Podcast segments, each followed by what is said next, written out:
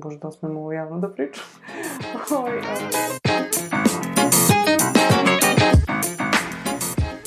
Ćao svima, dobrodošli u novu epizodu podcasta o dizajnu životu, dizajn priča. Moje ime je Ivona Petrović, ja sam vaš host. Nadam se da ste ovog ponedeljka zdravi i sigurni i da čuvate sebe i ljude oko sebe. Moj novi gost danas je Jovana Pavlović, UX dizajnerka iz Beograda. Jovana i ja smo pričale o njenoj karijeri.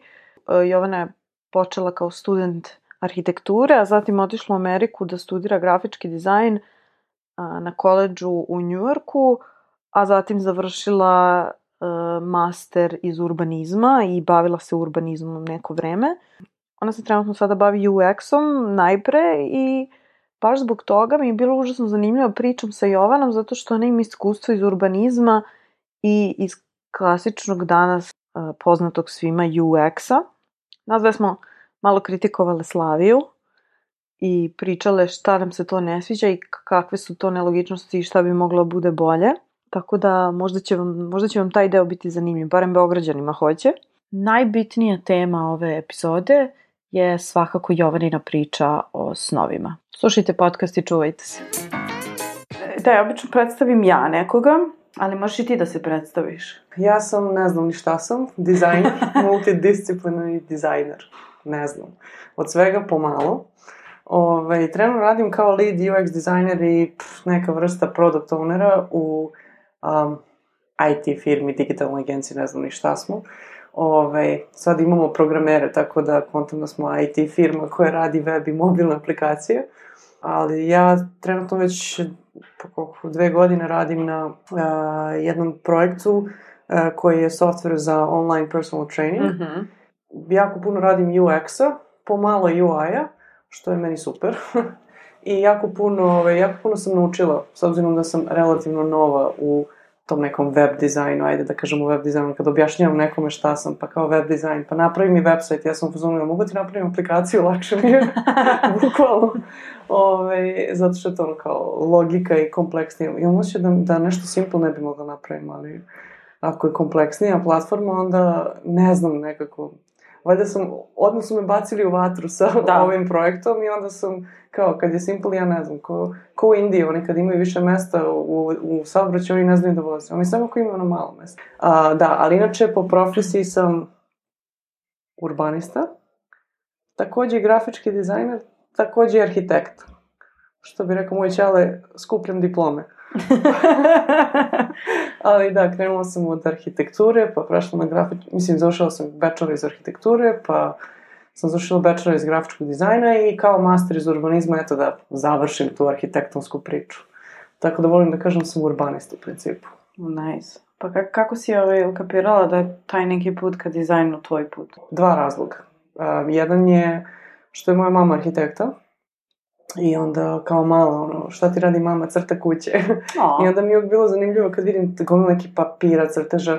Doduše nisam to mnogo gledala, pošto došlo 90. i ona je radila u birovu koji je ono malte ne propao, posle se privatizovao, mm. posle nije ni bilo posla. Ali znam da baš kao malo, ono, otišla je par puta u Rusiju, pa kao kad su krenule ove sankcije, izvukli smo se, pošto je mama bila par puta u Rusiji na nekom projektu, znaš, bukvalno je to tako bilo. Ove, I onda mi je bilo zanimljivo kako on ima savršeno tehničko crtanje, pa sve one, one lepe linije, sve to nekako mm. lepo izgledalo. Tako da mi je to bio prvi susret sa dizajnom. A drugi je bio, opet osnovna škola, moja najbolja drugarica je, ja mislim, jedino odeljenje, opet, jel te, to su kao 90. neke rane, ove, gde, ono, bilo što što je lepo je koštalo mnogo i onda kao ne možeš da imaš Nike patike, ne možeš da imaš ovo, ne možeš da imaš ono. E, a moja najbolja drugarica je bila, mislim, jedna, možda dvoje njih u odeljenju su kao, eto, imali malo više kinte i njena, njen čale radio u a, za JAT mm -hmm. i mhm. radio u Nemačkoj u Dizeldorfu i onda često putovo i jel te onda je donese gomilu stvari i onda je ona jedina odeljenja bila koja imala i cool sveske, i cool torbe, one rančeve i onda je meni to bilo toliko lepo. Mislim, ja sam imala, nisam imala ružne stvari, ono, moje su, bila sam onako normalna, razumeš ovaj, nismo sad bili nešto ni siromašni, ni bogati, nego jednostavno normalna klasa. Mm. I onda ona imala tako prelepe neke stvari, ja sam bila u fazonu, kako bih ja volila da ovo mogu da dizajniram, da ovo mogu da imam, da kao imamo osjećaj da, imamo, da. da ukompinujemo ovako lepe stvari kao ono i to mi nešto ostalo ono back in my head, bukvalno do fakulteta, malte ne. I kako si pač pričao mi o faksu? Tvoja priča za fakultet je zapravo užasno zanimljiva. Uh, jest. Pa krajem srednje škole, jel te, kao i svi moraš da odlučiš šta ćeš da radiš do kraja života. Da, da, da. Da. Što nije istina, ali. Da, upravo. Ove, hvala Bogu, ne moraš. Tako da, ako si završio fakultet i skontao posle završetka da to nije to, it's okay. Ono, pređi na drugi, prešaltaj se i tako dalje. Ove, da, pričat ću kako sam se ja, ja šaltala. Ali, pa, mislim, ja sam nekog, mene sve živo interesuje. Od svega pomalo. Mislim, ja sam, ne, ne znam, ja ne znam ništa dobro, ne znam od svega pomalo. I sve me interesuje, sve, u svemu bi volila da se oprobam. I najviše bi volila da mogu u svemu da budem idealna, a to nije moguće. I onda pravim kompromise kao, ajde, ajde od svega ću pomalo. Pa da. Zato kao, eto, product ownership je nešto što, što bi volila, u čemu bi volila da napredujem dalje, jer kao, možeš da znaš od svega. Dobro, podiš, da, to je product e, ownership, e, zapravo. Upravo. Product designer generalno. Da, mislim, ono, da sad meni neko kaže, ajde sad da dizajniraj ovu senku i sad ja tri sata da provedem sa onim blurom i onim senkama i da li će dugme da bude malo svetlije plavo i tamnije plavo, sam sam koje gubljenje vremena ima ljudi koji mnogo bolje ovo rade. Znači, ajde da vidimo produkt. I jel te, pošto me sve živo interesuje, interesovalo me i istorija, i filozofija, i, i političke nauke, i sve živo, i ja sam malo te ne bila ubeđena da ću ja da idem u neku filozofiju i istoriju. Srećom, imam nekog rođaka Glogovca, ono, stari čovek koji je završio pri Isusa Hrista filozofiju, ceo život proveo na benzinskoj pumpi. Počeo od pranja prozora, završio do nekog direktora, ne znam čega, sa sve diplomom filozofskog fakulteta. Ja sam ja skontala da on može ono, samo dokači tu diplomu na zid, mislim, kao i političar, ono, možda treba imati neki zanat u rukama, a to, možda budeš političar da filozofiraš ili učiš o istoriji, ono, ceo život, mislim, ovaj, moj čale lekara, ceo život priča samo o istoriji, ono. Krene s jednom temom, uvijek se završe na mazemacijama.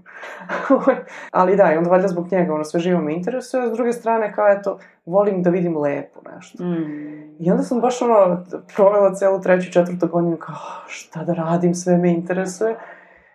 Sreće u nesreći, eto što na, u Srbiji na arhitekturi, o, ne, ne, bože, na, na fakultetima, ovaj, moraš, moraš da napraviš neki filter. Znači, ne možeš da polažeš prijemni na svemu. Pet fakulteta ima prijemni na isti dan. Pa jel te ne možeš?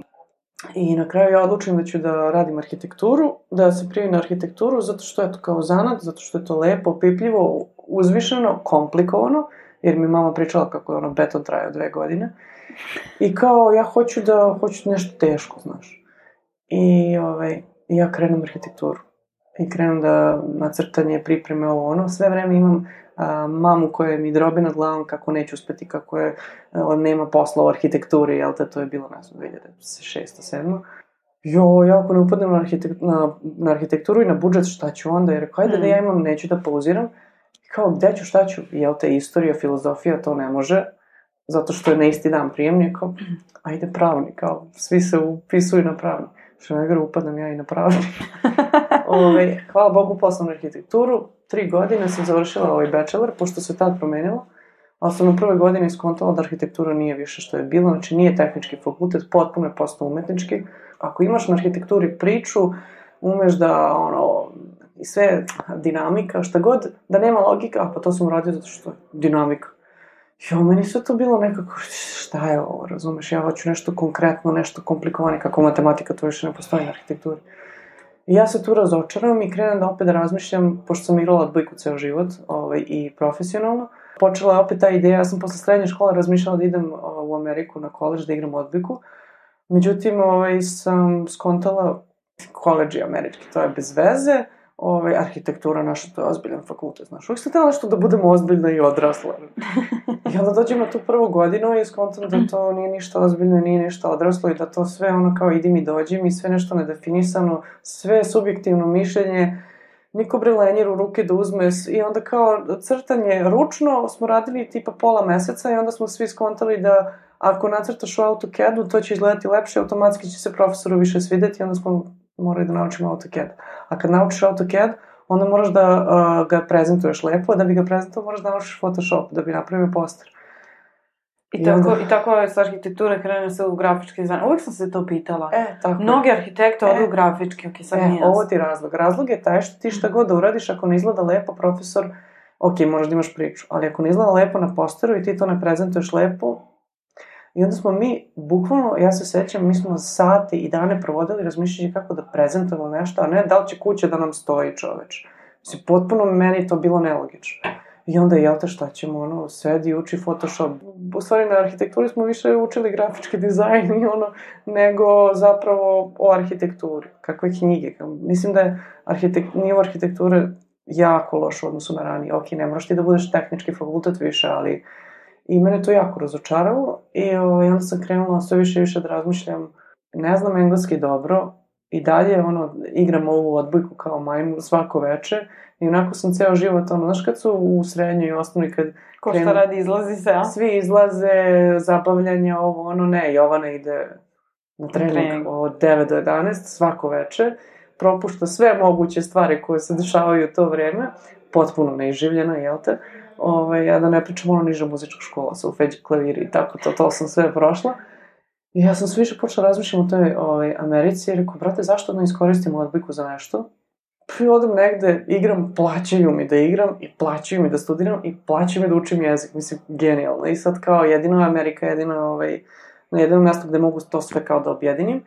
A s druge strane, ne znam, nešto sam počela da budem baš ono, valjda zbog te arhitekture i svega, počela sam se gubim ovde. Da li zbog ljudi, da li zbog, mm. uh, ne zbog stanja u zemlji, ali jednostavno uh, celo društvo je postalo ono negativno. Ne može ovo, mislim, ja večito sam imala moj san je kao, eto, da stavim Srbiju na svoje noge opet, kao da menjam neke stvari. Naravno, ja to nisam mogla ni sebi da priznam, ono, zato što prvo naletim na moje roditelje. Aj, Javana, ti ćeš da menjaš nešto. Aj, Javana, ti ćeš da popriš. Ma, to je nemoguće. Ma, ovde ništa ne može. I sad to, ti je tako. Jo, a mene to toliko nerviralo. I onda, znaš, osjećala sam sve više više kao u kavezu.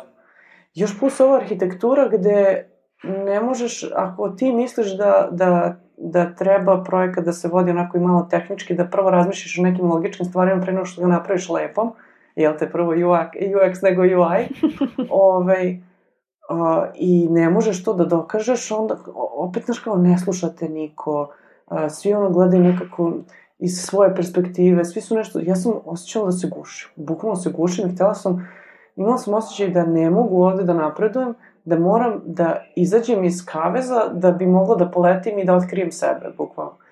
I kao, ajde, zašto ne iskoristim odbiku pa da mi plate da otkrijem sebe, jel da?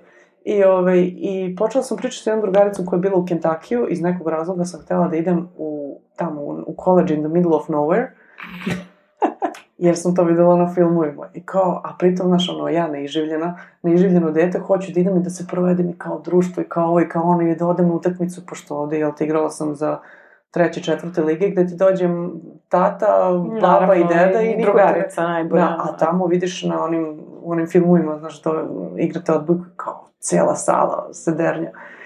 Ja se naložim na to. I ja krenem polako mojima da pričam da bi ja u Ameriku gde ćeš ti ovo na Ameriku, šta ćeš tamo, da te prekidaš studije, čoveče, jer pa dobro, ali završit ću bachelor, odem na godinu dana, naučim jezik, mogu da se vratim i upišem master. Ne ti prekidaš studije, pošto je za njih studije su studije, to što ima 3 plus 2, to nema to ne razumeju oni to, pošto su oni, nisu bili u tom sistemu. Stara garda, da. Da.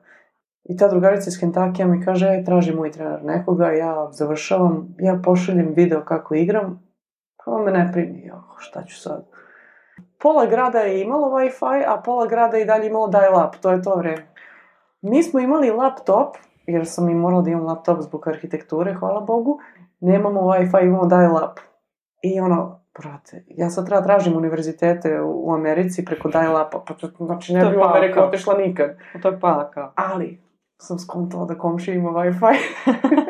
I onda sam kao majmun ono držala laptop, išla po sobi i našla sam najbolji signal, jeste, priznajem, bila sam tako je krade, to je bilo samo u početku. Našla sam, bukvalno sam aplicirala tako što sam našla jednom ćošku gore na policiji, popnem se na sto, držim laptop, jer brži Wi-Fi, razumeš?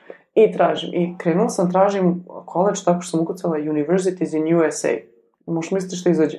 Izađe od Harvarda do, ne znam, tamo nekog trt-mrt koleđa, razumeš? I prvi, znači, nisam znala da sport na, na američkom engleskom, oni kažu athletics. Eto, to je bio moj nivo, nisam znala.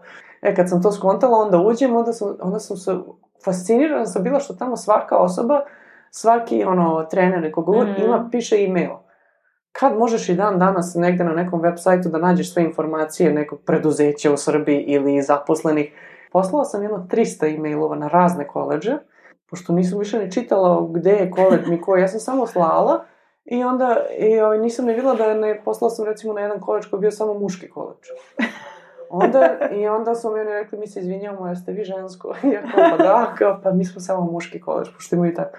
I slučajno neki koleđ koji je Queen's College, ako zove Queen's College, ono, u Londonu.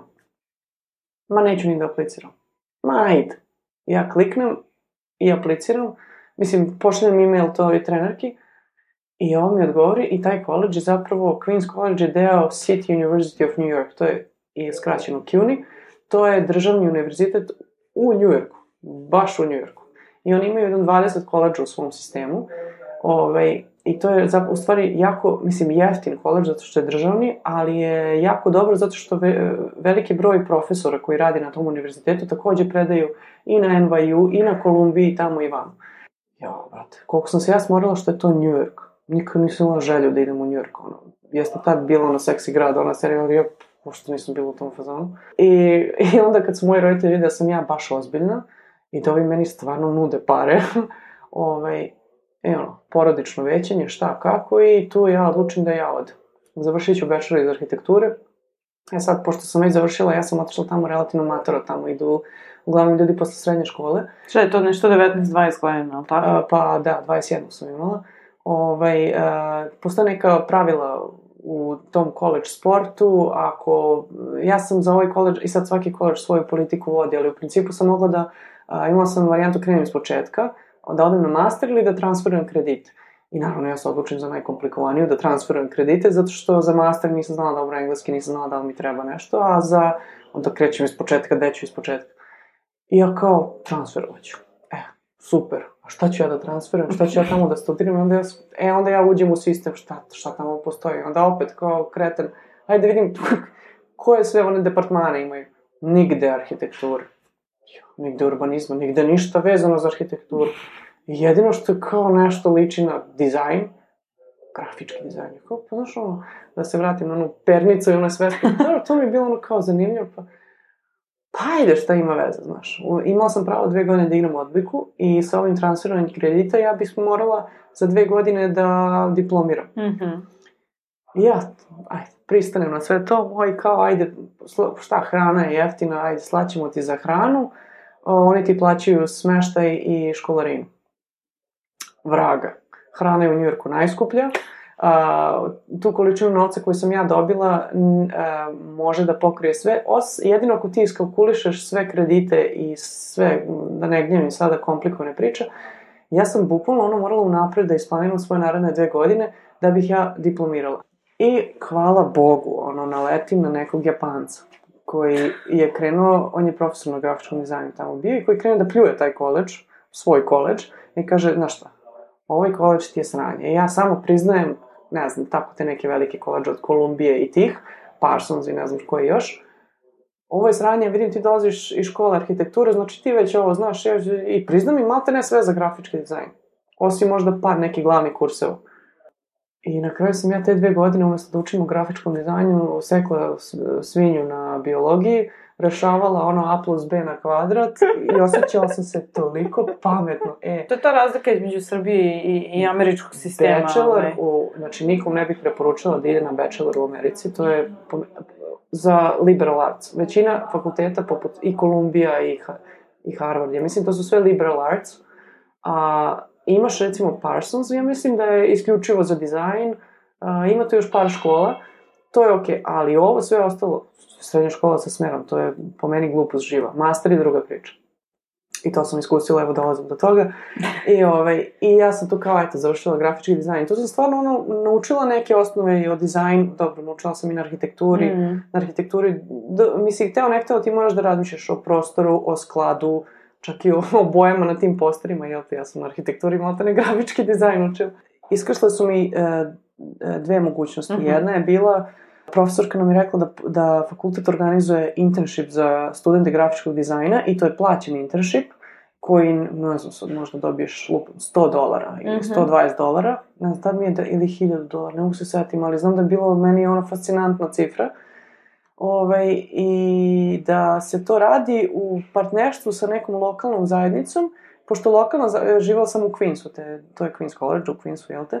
I tu ima jako puno uh, i dosta siromašnih ljudi i, i gomila imigranata kad dođe živi tu. Dobro. I gomila njih hoće da stvori svoje male biznise i onda imaš taj neki lokalni community koji im pomaže da naprave svoje biznise. I jel te za biznisi treba logo, ono. I onda oni upare sa studentima, pošto je jel te jeftino. Ja se prijavim i dobijem to. I krenem da radim, uh, mislim da je to i prvi kao, eto, glav, ono, veliki projekat. Uh, ovaj, radila sam logo za nekog lika koji je otvorio neki kao mini restoran, uh mhm. -huh. nešto tako. Soup and More, e, Soup and More, sećam se se tako zvao. I trebala sam pravim logo, e, meni, vizit kartu i one cover. To je praktično bio tvoj prvi dizajnerski posao. Da. Taj projekat mi je pomogao da skontam šta je ilustrator. A kako se desio urbanizam? Urbanizam se desio tako što sam završila grafički dizajn i skontala sam da Mislim, mogla bih ovu priču s arhitekturom da zaokružim. E, inače me na arhitekturi jedino urbanizam interesovao. Uh mhm. -huh. Zašto? Zato što urbanizam moraš da razmišljaš o sociologiji, psihologiji, da, šta, politici. Šta je, šta je urbanizam za oni koji, kojima je taj koncept nepoznat, pošto sigurno sam da mnogima jeste, jer ga nema kod nas. Urbanizam je zapravo kreiranje uh, korisničkog iskustva u fizičkom velikom prostoru na nivou pa na nivou, na nivou čak i zgrade, na nivou kvarta i celog grada, pa čak i imaš i regionalni urbanizam, mm -hmm. koji može obuhvatati ono celu zemlju. Kakva Užasno... divlja ideja. Da. Divlja za Balkan. A ne, ali mislim kad kažem uh, urbanizam, tu se smatra i taj neki ono i razmišljanje o resursima. Ima, ima toliko stvari. I uh, jako je kompleksan I sad, ka, i uopšte, u stvari ja nisam razumela šta je urbanizam dok nisam počela da radim kao UX dizajner, bukvalno. Jer tek kada svedeš svo to razmišljanje na jedan produkt, počela sam da razmišljam kako čoveče, on, ti bukvalno državu možeš da vodiš na, na kontu produkt, uh, uh, digitalnog produkta. Kao što se odnosi, odnosiš prema digitalnom produktu, treba tako se odnosiš i prema državi. I prema gradu. I prema bilo čemu.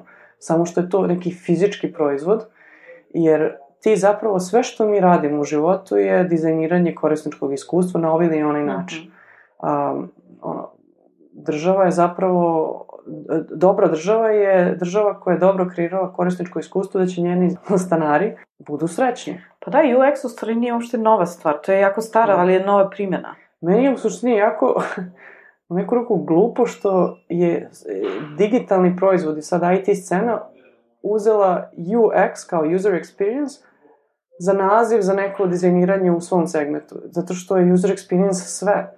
Mislim, toliko je kompleksno. Mislim, ja kad sam bila urbanista, ja sam radila, nakon što sam završila master iz urbanizma, tri godine kao urbanista.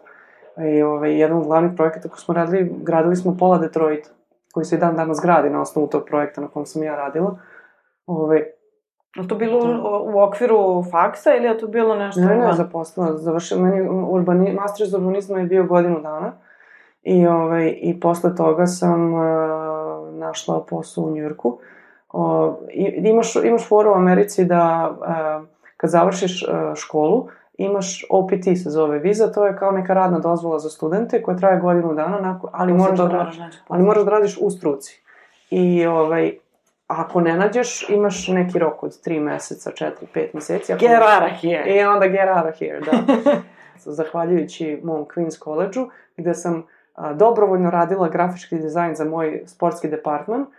I, u stvari ne, ne dobrovoljno, nego prvo da bi mi platili kao tu razliku jer su me zeznuli za stipendiju.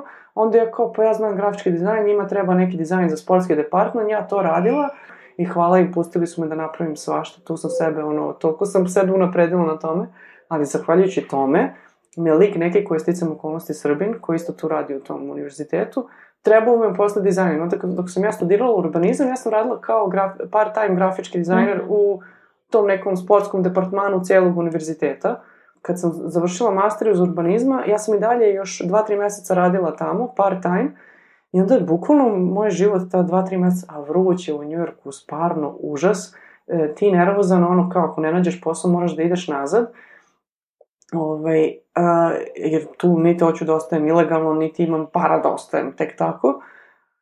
Ja dva dana sam išla na, tu, na taj internship, ovaj, taj work study program, šta god, um, ovaj, grafički dizajn, taj posao, a onda dođem kući i apliciram kao, kao što sam sumanuto aplicirala za koleđ, tako, tako za sam sad za posao. I ono, mislim, dođem u Srbiju, sad je ljudi kao, posle tri dana, nema posla u Srbiji, ne. Pa koliko se aplicirao? Pa aplicirao sam za, za 10 poslova. Čoveče, ako ne apliciraš za 300, nisi ništa uradio. Ja razumem da, ovde, da ovde ima manje mogućnosti i tako dalje, ali... Ali barem 100. Brate, barem 100. I ovaj, ja sam sebi zadala ovaj, ta tri meseca, svaki dan ima da apliciram za minimum 20 poslova. E, ali ja sam aplicirala i za normalno, normalno i nenormalno i za šta mogu i za šta ne mogu. Te, I kako si upala na ovaj projekat? Uh, pa, aplicirala sam i, i između ostalog su mi oni pozvali. Taj posao, kancelarija mi je bila van Njujorka. Znači, svi dolaze u, na Manhattan da rade, samo ja idem s Manhattan da radim. Uh, njima se jako svidela baš ta moja svestranost koja sam ja mislila da je to moja mana, što od svega znam pomalo. E, oni su upravo stražili neku osobu, čak uh, ljudi koji se bave urbanizmom i uopšte u tom svetu urbanizma, uh, njima i treba neko da zna od svega pomalo. Jer ti da bi prezentovao, jer ti, tebi ne treba ono savršeno tehničko crtanje, ne treba ti mhm. detaljan arhitektonski plan, nećeš ti to da radiš, nego ja sam, ta firma je bila konsultantska firma i ovaj, Znači, više su radili planiranje koliko će to da košta, kako će to otprilike da izgleda, zašto će da izgleda, kako će da izgleda. I onda je njima odgovaralo neko kao ja, koji zna od svega pomalo. Tako da, ja, ja sam ono u mom portfoliju, mislim, ja i dan danas nemam portfolio. Ja i dan, mislim, ja sam za ovaj UX posao u ovoj firmi aplicirala sa arhitektonskim portfolijom, koji ima od fotografije do urbanizma. Znam, ja sam ti gledala portfolio. Jel si ti? Jesi videla na što to liči? Katastrofa, to je katastrofa. I dan danas nisam ga promenila, nemam portfolio, razumiješ? Da, Jovana i ja smo radile zajedno. E, da. Jedan kratak period. Ali o tom potom. Reci mi da. sad, zanima me šta si radila u toj firmi i kako si došla, kako si se vratila? E, a, da, u toj firmi sam radila tri godine. A, najviše smo radili na tom projektu u Detroita, gradio se a, a, ogromna, kako se zove, bože, sportska hala za hokej. Neki bogataši Ilići, poreklo Makedonci. I onda su ovi Ilići hteli da pokupe, da kupe ceo taj Midtown.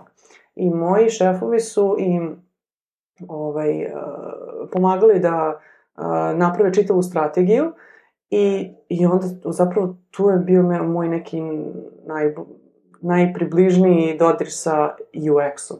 Mm -hmm. Jer sam ja tek tu skontala koliko stvari ti moraš da razmišljaš.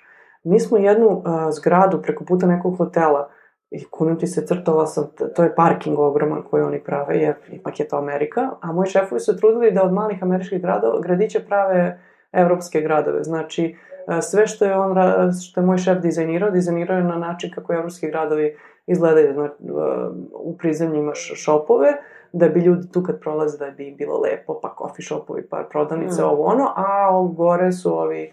I onda, i, on, I onda u to uključuješ ko će tu da živi, hoće tu da žive milenijalci. To znači da manje jedinice stambene, a, manje parking mesta zato što milenijalci ne vole da voze, oni vole urbano, oni vole da svuda stignu brzo. Znači, bu, ti bukvalno razmišljaš o user experience-u razmišljaš kako će tvoj korisnik da se, da se osjeća u tom novonastalom Detroit mestu. Kako će koristi prostor. Tako je. Čitava, oni su zapravo, ti investitori su već imali gotovu sportsku halu, ali nešto im se nije svidelo i nisu znali šta. I onda su pozvali nas, moju firmu, i gde je moj šef rekao, ovo je sranje, ovo je tako outdated, ne može. I onda je predložio potpuno novo rešenje koje bi bukvalno napravio ne samo sportsku salu, nego je napravio neverovatno zanimljivo, mislim, to možete vidite, uh, bože, kako se, The District Detroit se zove, ako ga neko, nekog interesuje može da pogleda na netu. Ovaj, uh, Šerovać vi, ja? E, i ovaj, da, mislim, gomilu tih nekih 3D vizualizacija sam ovaj, ja pravila i picanisala i ono, sekla ljude i photoshopirala svašta i ono, senke pravila. Da, i tu zapravo vidiš koliko je to kompleksno. Gomilu, gomilu elemenata kojima ti, pa ja se sećam, Pa mislim, o čemu oni sve razmišljaju? Se, se, e, ra, razmišljaš i to kako ćeš i da prodaš taj proizvod, tvoju skicu. Mislim, evo sad to je vezano za, za digitalni produkt. Nije to samo dobro ti ga ti osmisliš, osmislio si ga sjajno. Kako ćeš sad da to prezentuješ nekome koji ti treba to da koristi da? To je onaj arhitektonski moment gde si morala plakat da praviš. Da. E, be, be, Dođe George kaže, sad ću ja to da vam rešim. Evo ti primer. A, kaže meni, šef, ajde, treba nam 3D vizualizacija za, ne znam, neki skver Upicanila sam ga, ne možeš da veraš, tri dana sam provela na tome i dolazim i on kao super, super, ali i kaže moraju ove krošnje da idu gore. Zašto gore? Zato što čovek kad hoda Uh, ne sme krošnja bude suviše nisko jer nećeš videti znak od prodavnice i onda će automatski neće videti tu prodavnicu, neće, neće ovaj moći da zaradi i tako dalje. Meni je to prelepo. Fenomenalno. Jer su ima, ima smisla. UX, klasičan UX. Što Zajednici. znači zna, znaj svoje korisnike. Upravo, upravo. I šta je, evo da ga povežem sa Beogradom na vodi. Jer ovo što sam ja radila je bukvalno ovo što Eagle Hills radi, u principu. I stvar je u tome da je moja firma potrošila čitavi godinu dana pričajući sa, sa, sa publikom, znači uključili su se i uh, gradonačelnik, i političari, mm i mhm. advokati, i public, pa onda imaju oni minority tamo, pa dovoljno da, znači oni su hteli da, da godinu dana su posvetili 3D vizualizacijama, crtežima, ovome, onome, da pokažu kako će to otprilike da izgleda i da dobri odobrenje i javnosti, da ne bi posle bilo kukulela, jer ako posle krenu da im uh, drže proteste i da unište projekat na pola, sav novac je otišao uzavud. Kao što je ovo, mislim, kao što se dešava sa Beogradom na vodi. Ne možeš samo da dođeš i kao bum, tras gradiš uh, moraš da uključiš sve ljude, jer je, ne, sam, ne zato što si ti kao dobar hoćeš da uključiš sve ljude, nego ne želiš da dođeš u situaciju da ti e, neko pravi problem posle, jer će onda to sve duplo više da te košta, što i pretpostavljam da ih je koštalo. I, I ovaj, koštaće. I koštaće. I drugo, mislim, ne može projekat da promoviše neko ko je, uh, ko, koji se ne razume u to. Zašto? Evo, klasičan primer. Uh, sve vreme se za Beograd na vodi pokazivao sa jednom maketa, ona slika maketa, koliko pet godina za redom isti crtež pokazuješ. Urbanizam je sve samo na isti crtež. Urbanizam se menja iz dana u dan. Zato što stalno ti nešto iskoči, ono. Mi smo... Imaš ove... novo saznanje. Pa, i, ili neko kaže, to ne može. I onda moraš da menjaš. Tako isto i ovo, mislim, grad i urbanizam, to je, ti kad koristiš, ti kad kreiraš, dizajniraš nešto za korisnike, a sve je user experience, E, useri se menjaju, ponašanje se menja. Sad i pre pet godina nije isto. Nije ni produkt isti, a kamoli grad. Grad je živa stvar, grad mm. se menja. I ti ne možeš da prezentuješ uh, jedan tako veliki projekat sa maketom koje, koje je bila idejno rešenje. To samo idejno rešenje se menja 20.000 puta. Kamoli kad, kad dođeš sa lopatom na, na zemlji i vidiš da nemaš cev za ovo, nemaš cev za ono, moraš da spratnost da smanjiš. Naravno da, da moraš da promeniš da, plan. E. Ali to je stvar e, razgovora, iskrenosti i otvorenosti koje ovde nema. A ono što mene zanima, sad kad si pomenula tu temu, ti si na Instagramu šerovala pre desetak dana tvoju frustraciju sla, na Slaviji. da. I to je taj moment kad si ti šerovala ta istorija, sam bila to, to ja moram pričati s Jovanom. Zato što ja imam isto frustraciju i stalno to primećujem po Beogradu, nelogičnosti u da. izradi prostora kojim se mi krećemo. I gde, šta, kome je namenjeno, ja sam potpuno sigurna da Beograd više nije namenjen za pešake i nije namenjen za građane ovog grada, nego je namenjen za e, možda eventualno turiste i saobraćaj. E sad, ono što si ti rekla, tvoja frustracija je bila pešačkim prelazom. Uf, pre svega. Da. The floor is yours. Znaš kako, e, da, eto, vraćamo se na, na Srbiju. Zašto sam se ja gušila u, u Srbiji i htela da odem u Ameriku? Baš zbog toga što uh, svi te poklope, šta god hoćeš da kažeš ili iskažeš mišljenje ili ovo ili ono, i, ili te poklope ili je nemoguće. Ili te ono stavljaju u neki... Pa Jovana, tako, to ti je tako. Da.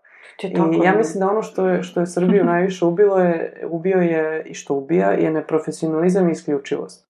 I ja ne mislim, uvek, E, možda zato što, eto kao, bavim se, dizajniram korisničko iskustvo i uvek pokušavam da stavim u nečiju tuđu kožu i uvek pokušavam da neki problem sagledam iz više uglova i prema tome nikad ne mogu da kažem nešto je dobro ili loše. Ima i dobrih i loših strana, tako i Beograd ima i dobrih i loših strana i neke stvari koje se radi u Beogradu ima i dobre i loše strane i samo treba racionalno i objektivno gledati, a ne subjektivno, e, ja mrzim ove, oni sve loše radili, ja, ja volim one, sve su super uradili. Nije tako.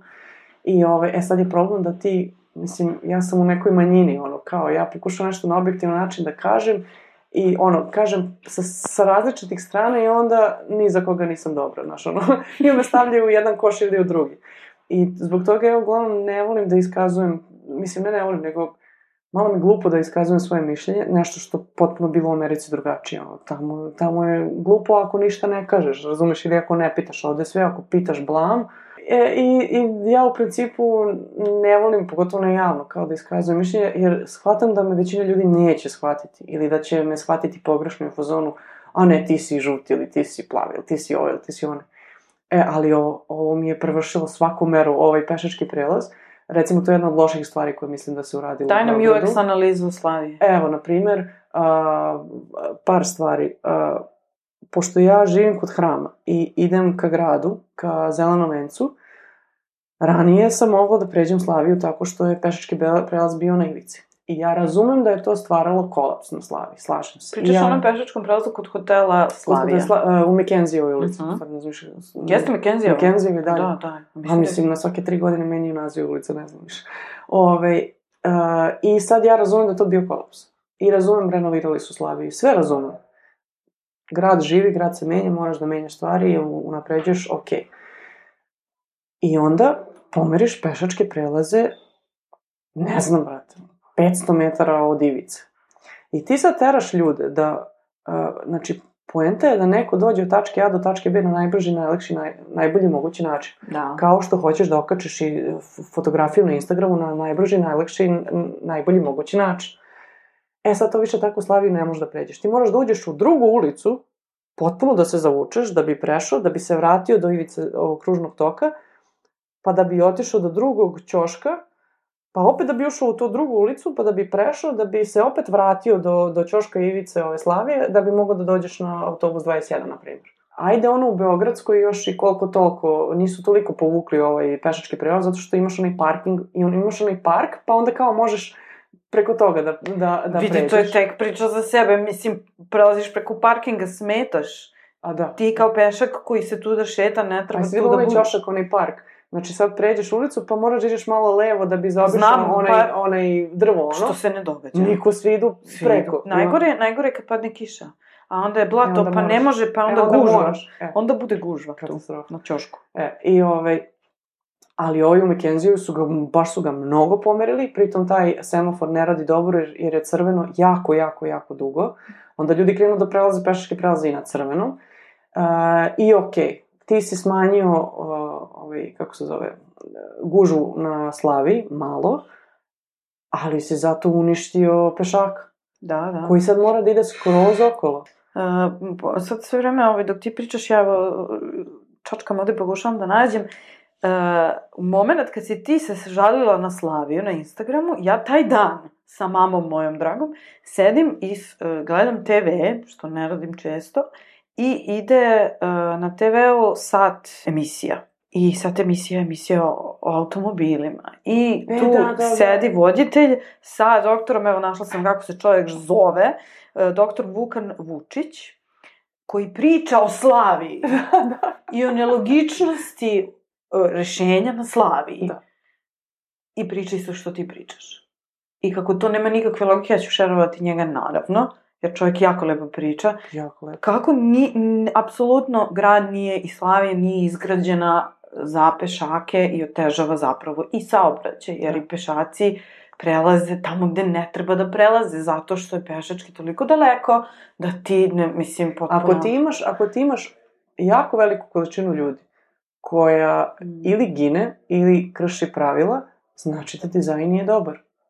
Jer u suprotnom ne bi ti 50.000 ljudi dnevno to radilo. Tako je. Tako da, ovaj, i što je posle taj čovek i rekao, mislim, hvala ti puno što si mi poslala, jer je čovjek radi kao, završio saobraćajni fakultet kod nas i u Americi predaje već ono 50 godina. Mislim da je sad u penziji. E, I problem je što ti nemaš lepo ni da sagledaš tu fontanu kad imaš bilion žica ispred. Mislim, ja bih tela da se slikam ispred te fontane. Pa ne mogu kad nije lepo. Jel te volim fotografiju, pa mi nije lepo. Mislim, Trafalgar Square ima one fontane, ali je to na skveru. Možeš da priđeš. Možda priđeš, možda se slikaš. Ovaj, uh, onda treća nelogičnost je što su ono drva, drveća postavili. Postavili su ga mm. tako da ti kad dolaziš iz praca Terazija, ne možeš da sagledaš ni onaj trg, ni, ni ovu fontanu, zato što je, to se vraća na onu priču od mog šefa iz, za Detroit. One krošnje su mi, blokiraju mi sav, sav pogled, sve ono lepo što bi ja htela da slikam, razumeš? Da ovo mi je najgenijalnija stvar, što su stavili onaj znak Beograd na sred uh, autobuske stanice na opačke, da bi se kao slikali sa fontanom. Ali je autobuska stanica tu i to izgleda To je autobuska kao... stanica, ljudi koriste to da bi tu sedeli čekali autobus. Znači ne vidiš B od Beograda, bukvalno ne vidiš. Zapravo nije istina, vidiš tačno kakav je Beograd. E, da, nažalost. Ali mislim da je fora u tome što je stanica došla posle Beograda. Mislim, sta, znaka Beograda. Mislim, mislim da nije problem pomeriti taj znak, pošto nije zakon za zemlju, ono. Mislim da svaka ta stanica ne treba bude tu. Za početak je ona ni, ni bila tu, nego su izmenili trg, pa su morali negde da stave trolu, da ne bi bilo gužve na trgu. I tako sve to zajedno nije isplanirano. Nije, mislim, razmišljala se o jednoj stvari, a imaš pet stvari. Tako je. I, ne, i tako to je problem, ne razmišljaš user experience, dobar user experience designer je onaj koji razmišlja o, o svemu bar pomalo. Mm. Jer ako razmišljaš o svemu bar pomalo, naići ćeš na neke nelogičnosti i pokušat ćeš to da uskladiš. I to je, mislim, to je, to je problem i, i, i, u, i u našoj zemlji, ono, ok, ti rešiš ovaj problem, ali ono, zanemariš još deset problema koji su povezani sa tim. Ne možeš, moraš da, kao i produkt, ok, ti ćeš da pomeriš ovu liniju, ili ovo dugme ovde, ali to će da uzrokuje front-end, back-end, ovo, ono, mislim, Tako svašta. Ima svoj sve, ripple efekt. A sve je povezano i uvijek moraš tako da, tako da gledaš. A reci mi što si se vratila iz Amerike? A, pa nisam dobila vizu. Jednostavno. Da. Tako da sam se vratila. I ti si onda kad, kad si došla, E. Ti ja smo se malo profesionalno pratile. Ja sam izašla iz da. Preste da. u kojem sam radila. Da. Ti si došla u Prestu. Ja sam otišla u Kron studio. Da. Ti si došla u Kron studio. Da. malo smo se pratile. Ovaj, priča da. mi... Pa, e, znaš šta, uh, ovaj, moj deško koji je bio, koji upoznali smo se u Njujorku, on je bio programer. I on je neku aplikaciju krenuo da radi, kao ajde ti da malo uradiš neki dizajn ovo, ono, ja sam tu kao nešto krenula da radim, naravno prvu, prvu verziju, on je bio fazon ovo sranje, kako možeš da mi kažeš sranje, kao, zar me ne voliš? ovaj, I onda sam skontala da je stvarno sranje. I onda sam napravila drugu verziju i onda se on oduševio kako sam ja u toj drugoj verziji svašta nešto razmišljala. E sad je problem što su oni drugi koji su krenuli da prave aplikaciju, ono, svaki dan su menjali ideje, razumeš? Jer, pazi, ceo New York i, i oni, i, i, u stalnosti u tom nekom osjećaju kreiranja. Kako ćemo da kreiramo? Kreiraš svoj život, svoju Tako karijeru. Atmosfera potpuno, i svi su pričali o startupima, ovome, onome, i ja sam i zahvaljujući njemu i cele te atmosfere stalno bilo u tom kao kako postati Mark Zuckerberg uh, preko noći, razumeš? I, i Steve Jobs, ono, legenda su i drže njegovu ikonu, pogotovo ono, moj deško drže njegovu ikonu. A što ti ne bi radila kao ovi dizajneri moji, nije, mislim da nije znao da kaže UX dizajner, ovi moji dizajneri na poslu. I, ovi, I malo po malo ja krenu da se ložim na to, kao, pff, što da ne, i to dele kao interesantno. I malo po malo sam krenula da kontam da, mislim, mi to isto kao neki dizajniraš neko korisničko iskustvo. Mislim, sve je onako bilo zanimljivo, malo mi je ovaj urbanizam smorio. Mislim, ti tu praviš nešto, izgradi se nikad ili za deset godina. A ovde, brate, napraviš nešto, odmah. dva meseca, odmah, odmah mi je opipljivo, kao wow. I, ovaj, e, druga stvar je bila što ako kao arhitekt i urbanista iz Njujorka dođem u Srbiju, gde se nigde ništa ne grad, a da pritom za tih šest godina dok sam ja bila u Americi, crne misli, svi odlaze iz Srbije, ne, mislila sam kad dođem ovde neće biti tri čoveka. I, ovaj, i moj dečko mi tu pomogne mi nađem neke online kursi, ja nešto tu, sve nešto tu kao nešto čačkam, nešto kao radim. Me isto svidi. I tu sam taj neki kurs iz UX i dan danas sam sa tom devojkom iz tog kursa ovaj, uh, u kontaktu. I meni se to baš svidi, jer onda skontam čoveče, to imaju neke persone. Čoveče, to ima neka sociologija. I ukapiraš da je to vezano. I to, ja onda to skontam... Da je to nastalo iz nečeg drugog, da. što ti poznaš kao urbanizam. Mislim, i kao urbanizam je je, ono, opet se vraćam na to, od, moraš od svega pomalo. Da, mislim, bio neki zadatak da kreiraš onaj online grocery store. I kao, ko će to da kupuje? Pa milenijalci, pa zašto? Pa zato što oni rade, pa nemaju vremena, pa nemaju živaca, pa ovo, pa ono. I sad vidiš da tu ima neka sociologija, neka politika, neka ovo, neka ono, svašta tu nešto da bi ti napravio dobru aplikaciju. Ja krenem da tražim poslova i opet je Jovana, tuh, ajde, sad po ceo dan sedi, minimum 20 poslova, eh, gde ćeš 20 poslova u Srbiji, jedva 10 da ima, razumeš? Ali sam aplicirala od grafičkog dizajna do rada u štampariji, do bilo šta što, s čime ja mogu, ono, da kažem, ja znam nešto o tome. I, ovaj, i između ostalog, ovaj, me, me zove Kron, da, i ja tu dođem na intervju. To je, znači, bio moj prvi posao u web dizajnu, bila sam project manager sa OCD-em. I, ovaj, i znanjem engleskog, kao. I, ovaj, I dobro, to smo ono svašta smo radili tu, i onda, ali onda sam ja išla okolo i gledala, Ivona, gledala sam te svaki put kad prođem pored tebe, gledam šta radiš. ton, ton, I onda sam krenula da povezujem kockice u glavi. Nisam i dalje još uvijek sela ono da uradim konkretno nešto, ali sam krenula da potpuno razumem šta je UI, šta je UX, šta je frontend, šta je backend, šta je ovo, šta je ono. Mislim, u nekom dubljem smislu i da, da kontam šta je bitnije, šta je manje bitno, šta bi mene interesovalo i tako dalje, tako dalje. U stvari, ja nisam iskontala sam ja UX dizajner, meni to bilo sve nekako logično. Long story short, kad sam preuzela ovaj, ovu online software aplikaciju za treniranje, kad sam ja opet naišla na, znaš i sama kakva je aplikacija, na bilijardu nelogičnosti, ja koja nisam imala toliko iskustva u UX-u, tri dana sam se svađala sa klijentom da mu objasnim da... Ja sećam se toga. Ček, seć, kad ste mi se svi da. smejali. Da. kad, kad ja Ljudi, dolazim... njoj je para roši išla. Ja, para mi išla na uši. A mi svi što... sedimo zato što znamo Zna... kakav je taj klijent da. i koliko će ona da odustane, koliko za 5 dana Ali maks. Ali znaš da nisam odustala. I, na, I znaš da je promenio to dugme oko koga sam se svađala, ali je trebalo šest meseci. oh my god. Pa mislim, check-in znači complete. Ljudi, ne, ne znači. uporno da se isplati. E, uporno, bukvalno se isplati. Pregovarajte za svoj e, UX. e, ne, ali bukvalno, Ove, mislim, uh, a sve se svodi na to da logički objasni zašto nešto. Mislim, desilo se milion puta da ja mislim da nešto logički, pa kad mi daju argumente, onda shvatim da sam pogrešila. I to je jako bitno. Ne budi suetan. Saslušaj, uh, da, saslušaj drugu stranu i, i razloge, zato što koliko god delovalo nelogično, ako ti neko kaže razlog, vrlo verovatno da ima razlog zašto je uradio drugačije od onog što je na izgled ovaj, logično. I to mi se na ovom projektu desilo milion puta i toliko sam naučila na ovom projektu jer je jako kompleksna mm. i haotična aplikacija, znaš i sama. I dodajemo, ono, ubacujemo još tri krompira u pun džak krompira i, i tih situacija i tu zapravo naučiš koliko je tek onda bitan UX, jer onda to je moraš jako puno još stvari da... Moraš sve da znaš da bi mogo još ta dva krompira da ubaciš. Pričaj mi o tvojim ličnim projektima. Ti imaš dosta ličnih projekata, ideja i snova. Da, A, pa da, mislim, zašto sam otišla iz Srbije? Zato što su se ljudi smejali kad sam im pričala o mom snu. I ja, bukvalno moj dečka bio prva osoba koja mi je, koja mi je rekao, Jovana, ali tebi oči cvakle samo kad pričaš o Srbiji, razumeš? Ili, I tako neke stvari mi je rekao da sam i onda, prvo sam sama sebi priznala moj san, a onda sam krenula i drugima da priznam, i evo, priznajem sad prvi put javno. Ove, I znam da će se vjerojatno smijati ljudi o, kretati oči, ali eto, možda sam neki bolestan optimista, ono, i nije mi sve sranje u Srbiji i zato što sam videla i drugu stranu medalje i živjela sam na tom zapadu šest godina i radila i studirala i ono, sve živo. Zapravo meni je evo sad prvi posao u Srbiji. I to sam htela da iskusim, rekao, ja ću da menjam Srbiju, a nisam videla kako se radi i živi u Srbiji, a sad i to znam. E, zahvaljujući Njujorku i Americi, celom tom društvu, imam dečku i svima koji su koji bukvalno 24 sata razmišljaju samo kako će nešto da kreiraju. Mm. Ja sam malo po malo skontala da ja ne moram da budem političar da bi ja menjala Srbiju, razumeš? Ja mogu da na nekim ličnim projektima, manjim, većim, nebitno, ja mogu da radim na tom mom snu.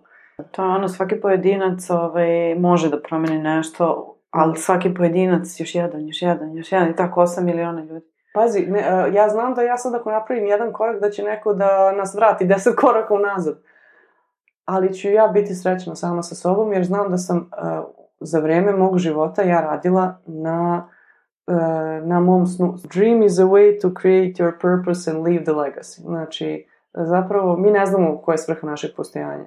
Pa zašto ne bismo iskoristili san, nešto što nas čini srećnim dok radimo, kao uh, da mi zapravo time kreiramo našu svrhu i ostavljamo neki trag.